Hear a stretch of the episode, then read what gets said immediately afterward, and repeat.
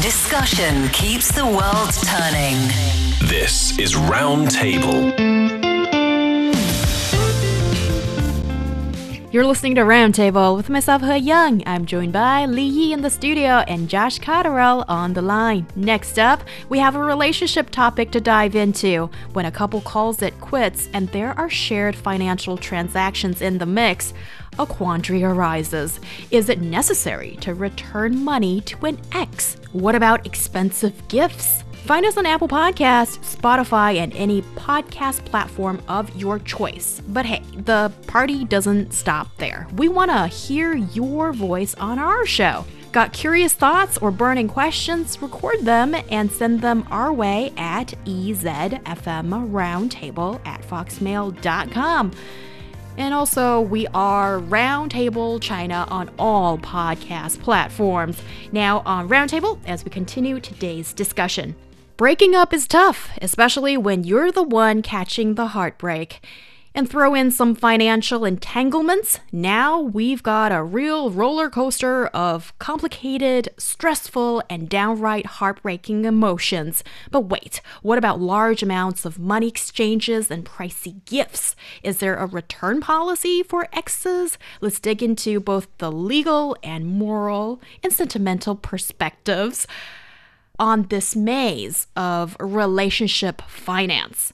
In a recent court ruling, which involved financial disputes after a romantic split up, the judge granted the large sums of financial transactions to be returned to the plaintiff, while the smaller amounts are good to keep for the defendant.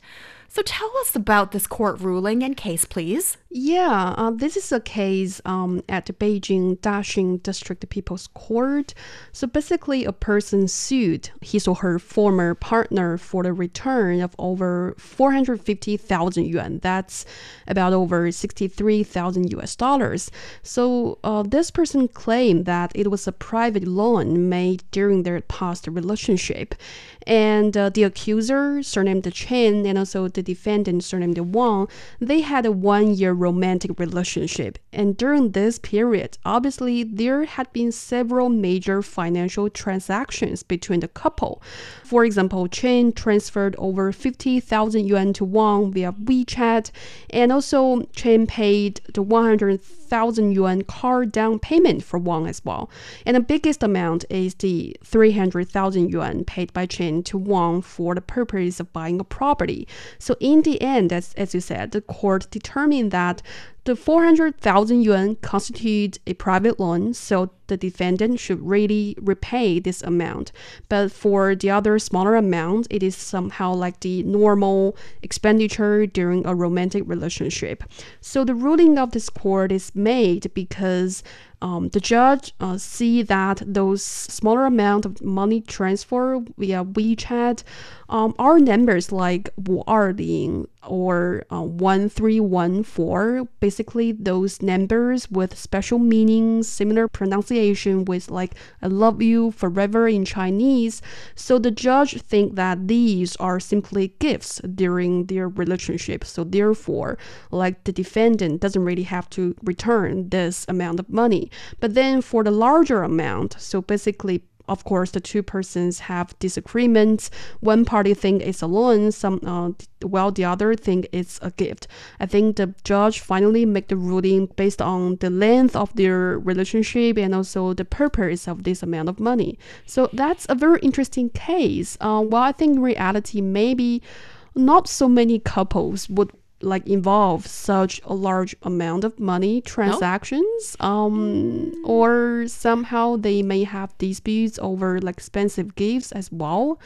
But I think this case somehow let us know that how judge like make the ruling based on different perspectives as well. Yeah, and also bear in mind these two people were never married, you know. This yeah. is um a relationship that um had to end just after a year. And I, I also question if, well, they must be really in love or something, you know, to make these transfers of large sums of cash. Then um, I would have thought you need to be pretty sure mm. that maybe this person is the one or something like that. Josh, how do you feel about this court ruling? You're, we're not talking legal here. We're talking about perspectives and feelings, okay? Well, it, it makes one consider whether giving any sort of gift to anybody ever again is is worth it, you know? Oh. Um, I think that... Um, Gifts, gifts are extremely complicated, and I think it's really interesting from a legal standpoint, because really what we're talking about here, and when you talk about love, when you talk about romance, when you talk about the gift, which is, you know, a, a, an object, ownership of an object, we're talking about intent, right? Which is extremely difficult to determine. It's extremely difficult to say, well, were you in love? How in love were you? What was the intent behind the gift? Was the intent behind the gift um, to receive it back if you break up? Usually it's not the same, right? Uh, it's not that, you know, and it, it makes it really complicated. So um, I, I think that actually one way to do this, one solution would be every time you give a gift would to have somebody sign some sort of contract, oh, right? Or, you know, the death we've talked of romance. About prenups before on this show, right? I mean, that's basically what prenups are, you know? Mm. So I think it's really interesting, and um, I mean, I, I, I don't really come from a very gift, gift. Personally, I don't really see the value in gifts that much. So for me, uh, this. So yeah, well, you asked me on a personal level. So for me, uh, this is no, comes as no surprise, you know. Mm. And also, I think you know, sometimes in most cases after breakups or divorce, Uh, people would just argue over things like money or expensive gifts. I think the major reason is that they are tangible. I mean, they can be quantified. Uh, you seldom see like people arguing how much love I devote to this relationship mm, and yeah. less like go for a battle on the court. Uh, you simply see people are calculate how much money I've spent for you or how many pieces of expensive gifts I've ever bought for you. It's only because they are tangible, and uh, you can really uh, argue over these items. I mean, even in those uh, disputes over financial matters in relationships, it's not really so easy to make a ruling, because um, sometimes the fact that emotional devotion is really hard to be calculated. Mm-hmm. So maybe that's why, you know, people would think that for those concrete things like money or gifts, I have very like clear ownership of those things. So after breakups, I can really want to reclaim those things back from like my former partner. Mm. Yes, I mean, how can I claim that? How can you compensate me for my like two years yeah. or three years of precious time of my youth, which is forever gone? How are you going to place a price tag on that without becoming overly dramatic? But I can understand, like, with some expensive gifts, or especially gifts with a lot of sentimental value, maybe let's say grandma's Mm, well, wedding ring. Well, we're not. We're we're talking about like. Uh, we're not even talking about like married couples here. Then okay, so that not, that's not a great example. Then, um, or maybe some family uh, heirloom or something like mm. that. Um, if you give it to someone, be it you know your girlfriend now or wife later. If you split, I think maybe it makes sense to ask and have it back. But if it's money, then it feels different. It's just some cold cash. And it's interesting, and maybe it's also useful to have the judge to make a court ruling, because the judge, of course, will interpret the law, but also take under consideration a whole slew of factors of these two individuals and come up with a court ruling that hopefully both parties are satisfied. And this is certainly not the first time that we've seen this kind of case go to court. So we've talked the legal side, the emotional, personal side of it. And what about the moral side of it? It sounds pretty heavy. Yeah, I think we have like touched upon a few like moral sides uh, already in the show. Um, for example, uh, I think um, sometimes you have to consider whether this gift is a family heirloom, as you said. That's a moral side. And also you have to consider the financial situation of both parties as well, especially when when it comes to like a huge amount of money or a piece of gift that is super expensive. For instance, there has been an article on Financial Times where a person really asked for legal advices regarding the return of a piece of very expensive gift from the breakup, after the breakup. Mm-hmm. Uh, according to this person, so it's a she. She um, had received an expensive necklace for her birthday, and then she and her boyfriend broke up, and uh, then um, her ex financial situation has worsened because of COVID. Oh. So then, like, his uh, her ex is trying to ask for that necklace back, you know, trying to ask her to return the gift. So she's asking uh, for really advices. If she doesn't really want to return that necklace, is that okay? Mm. So of course, um, there's a lawyer who gives her response saying that legally, so that is a gift like given to this lady. Of course, she can really hold this piece of necklace if she doesn't really want to return it. However, Uh, the lawyer also highlighted the moral side. For example, if this necklace means a lot for your ex, then maybe you should consider giving it back to mm. him. And also, um, like um, this lady suggests, uh, her ex-boyfriend has been like struggling financially. Mm. So consider your own financial situation. Maybe you should have like a second thought for your decision. Mm. So these are some common uh, moral side. And also, I think in reality, people will just uh, think about the reason why they break up. That also matters a lot uh, for uh, the decision whether or not to return the money or gift. Sometimes, if the person think that I'm the one who devoted more to this relation and I haven't done nothing wrong, yet you are like the one who made some like mistakes and that's why we broke up, it's really hard to persuade this person to return like certain, you know, gifts back um, mm. unless they want to. Yeah. Also, a necklace is pretty special, yeah. a, a type of item here. How would you feel if this guy gives a pre-loved necklace to the next girlfriend? um, you know, it, it's, yeah, it's a little bit personal. Josh, what do you think is key here? Maybe having an amicable breakup.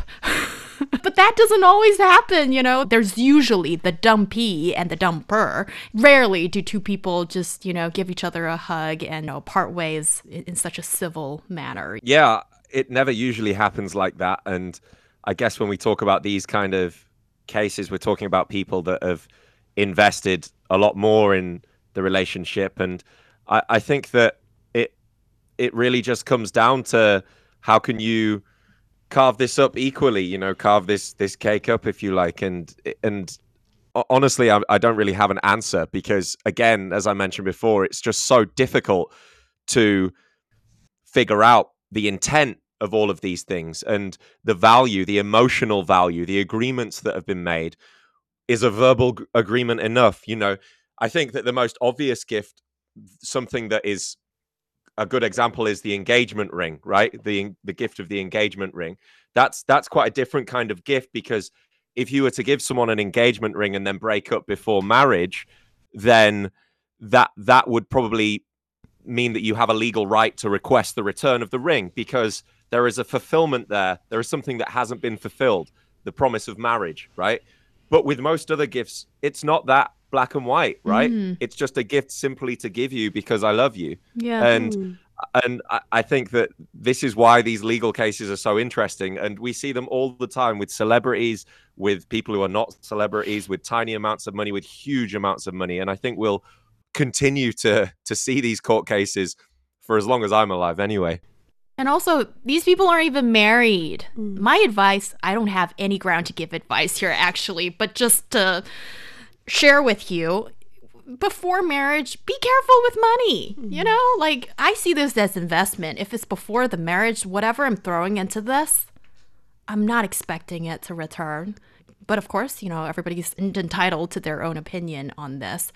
But yeah, after marriage, it can also get messy. And but there's more laws. There's the whole book of marriage law to look into that. Why do you think it's so difficult to talk about money?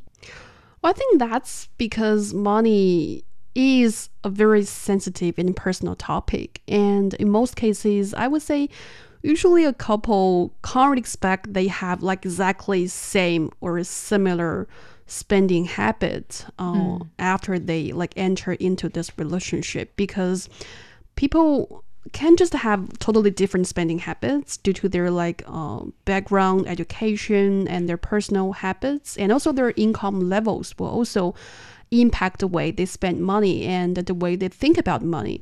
So maybe one person would like to save for the future, while the other want to enjoy the present. That happens a lot mm. in all kinds of relationships. I mean, somehow that could also, you know, lead to certain conflicts if the couple, you know, have very deeper discussion about how we're going to spend the money and how we're going to think about the use of this money and also our financial goal. Sometimes it's just challenging to have this common ground mm. when it comes to money. Uh, however, I think it's it's still very important to have this open discussion, if, especially when you want to, you know, pursue like a marriage with this person, because finance is a big part of relationship. You can't really avoid this uh, thing uh, no matter how. So to have like a candid conversation, to express what you really think about the money and uh, also your goal, and also maybe the plan for your future. These are all like important topics being included in money discussion, I say. Yeah, definitely. And apparently money is the number one, if not the number two factor that breaks up a married couple. Josh, what are your thoughts on this question? Well, I think that to be quite honest, I think that you should quite strictly keep your assets to yourself in a relationship. I, I is think this before that unless or after, it comes to... Is this before Sorry? Is this before or after marriage? If I make it... I both. sound a little I, nosy I here. I don't mean of to. Of course. Yeah. I think both. Now, I know that there may be certain things where... I mean, talking about if, if you were to have children together, for example, I think that then things can get quite complicated, of course. And that's where I can see, you know, finances becoming slightly more complicated and more discussions to be had. But otherwise, I really don't see why you can't just keep most of your financial assets to yourself, you know, um, whatever they may be, unless there is an emergency situation, in which case maybe you just owe that person the money. Uh, I'm, I, I see it quite simply for myself, to be mm. honest. I think, you know, despite of those very complicated breakups reasons, like, you know, being cheated or whatever, oh. as long as you are like, simply this relation can't really work out in the end. Uh, so that's why you guys experience a breakup.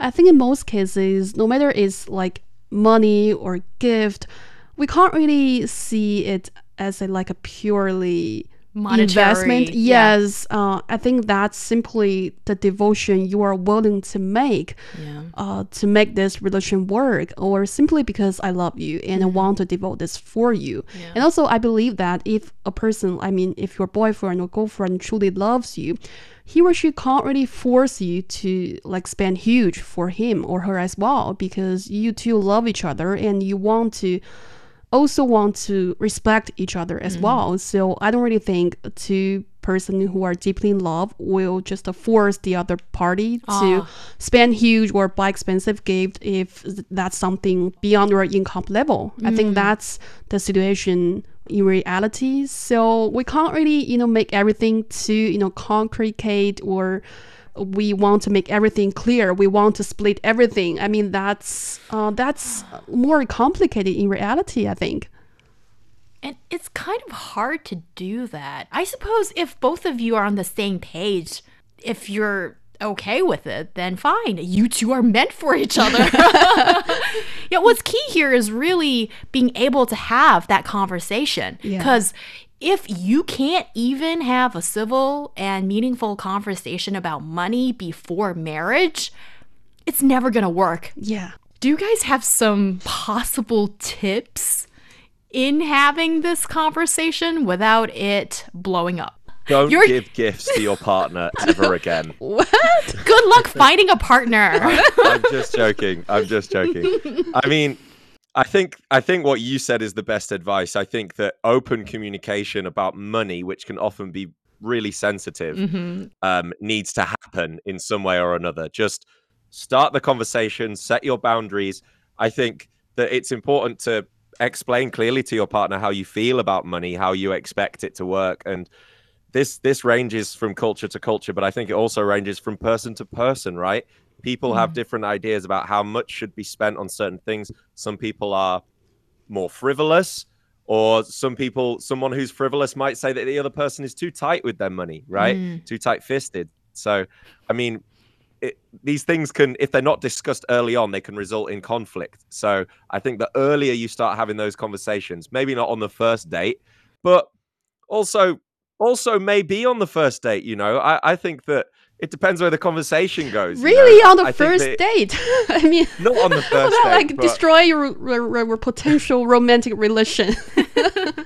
Well, maybe you've saved yourself a lot of time and heartache and money if you, if you realize on the first date that you have vastly different ideas and morals when it comes to money and gift giving, right? So I think that it is a really important conversation that isn't, you know, doesn't happen early enough in some relationships. So ha have it early. That's Josh's advice. You don't have to take it, but you did, but you did ask for it. So there you go.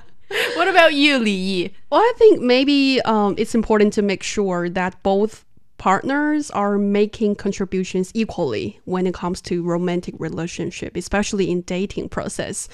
Um, to be very clear about what is mine and what is yours and what is ours. Maybe that's something. Just, just when you're dating.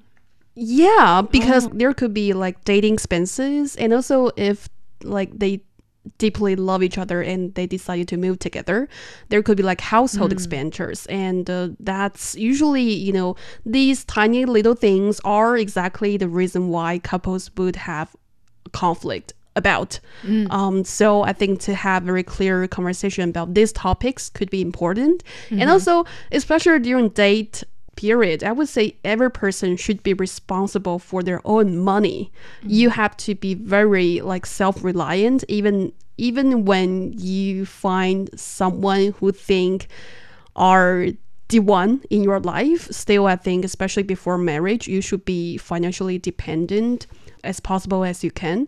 And also, um, yeah, maybe that's my advice, I would say.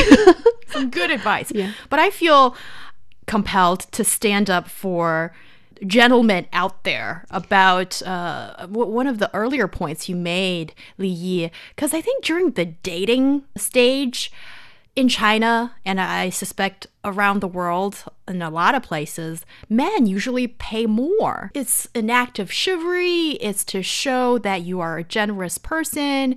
If you're like splitting the bill on every date with the guy, what's the meaning of? I mean, it just feels a bit icky, you know, know, a bit um. too independent. And our relationship is supposed to be pulling each other closer and closer together. And then now when, you know, splitting the bill every time is like, all right, there's now the distance of the Pacific between us. So I, I think during the, the dating part, it's a little bit tricky if you're like too equally contribution financially kind of thing. I get your points, but I think like being financially independent doesn't mean like always split the bill, like fifty to fifty. Uh-huh. Uh, like maybe your boyfriend always pays the bill for the meals, then you can also pay the meals for like movies or drinks or coffees. So something like this, just to show that you are not uh, like the only one who make contribution to the relation, or you are the only one to, you know, only receive this devotion. I mean, just to show that you two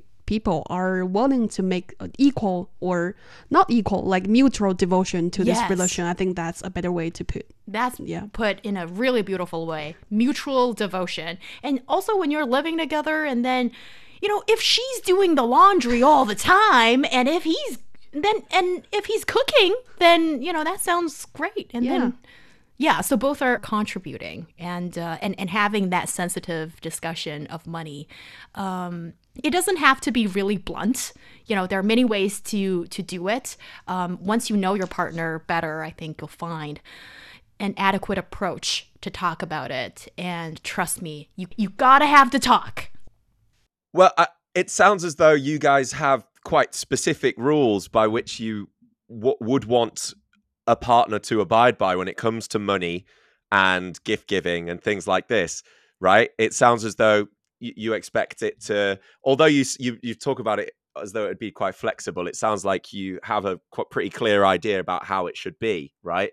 And how bills should be split, or if not the bill, you know, it should be reciprocated in some other kind of way, right? But is this practical, do you think?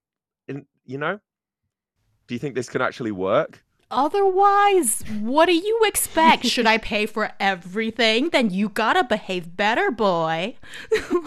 So remember, each breakup is unique and flexibility is key. And the goal is to find mutually agreeable solutions that enable both parties to move forward independently and with financial clarity. If complexities arise, bummer. There's always the legal professional you can consult with, but hopefully you can just sort it out between each other. Ah, oh, you know, talk it out, guys. Thank you so much, Josh and Lee Yi, for joining the discussion. I'm He Young. We'll see you next time.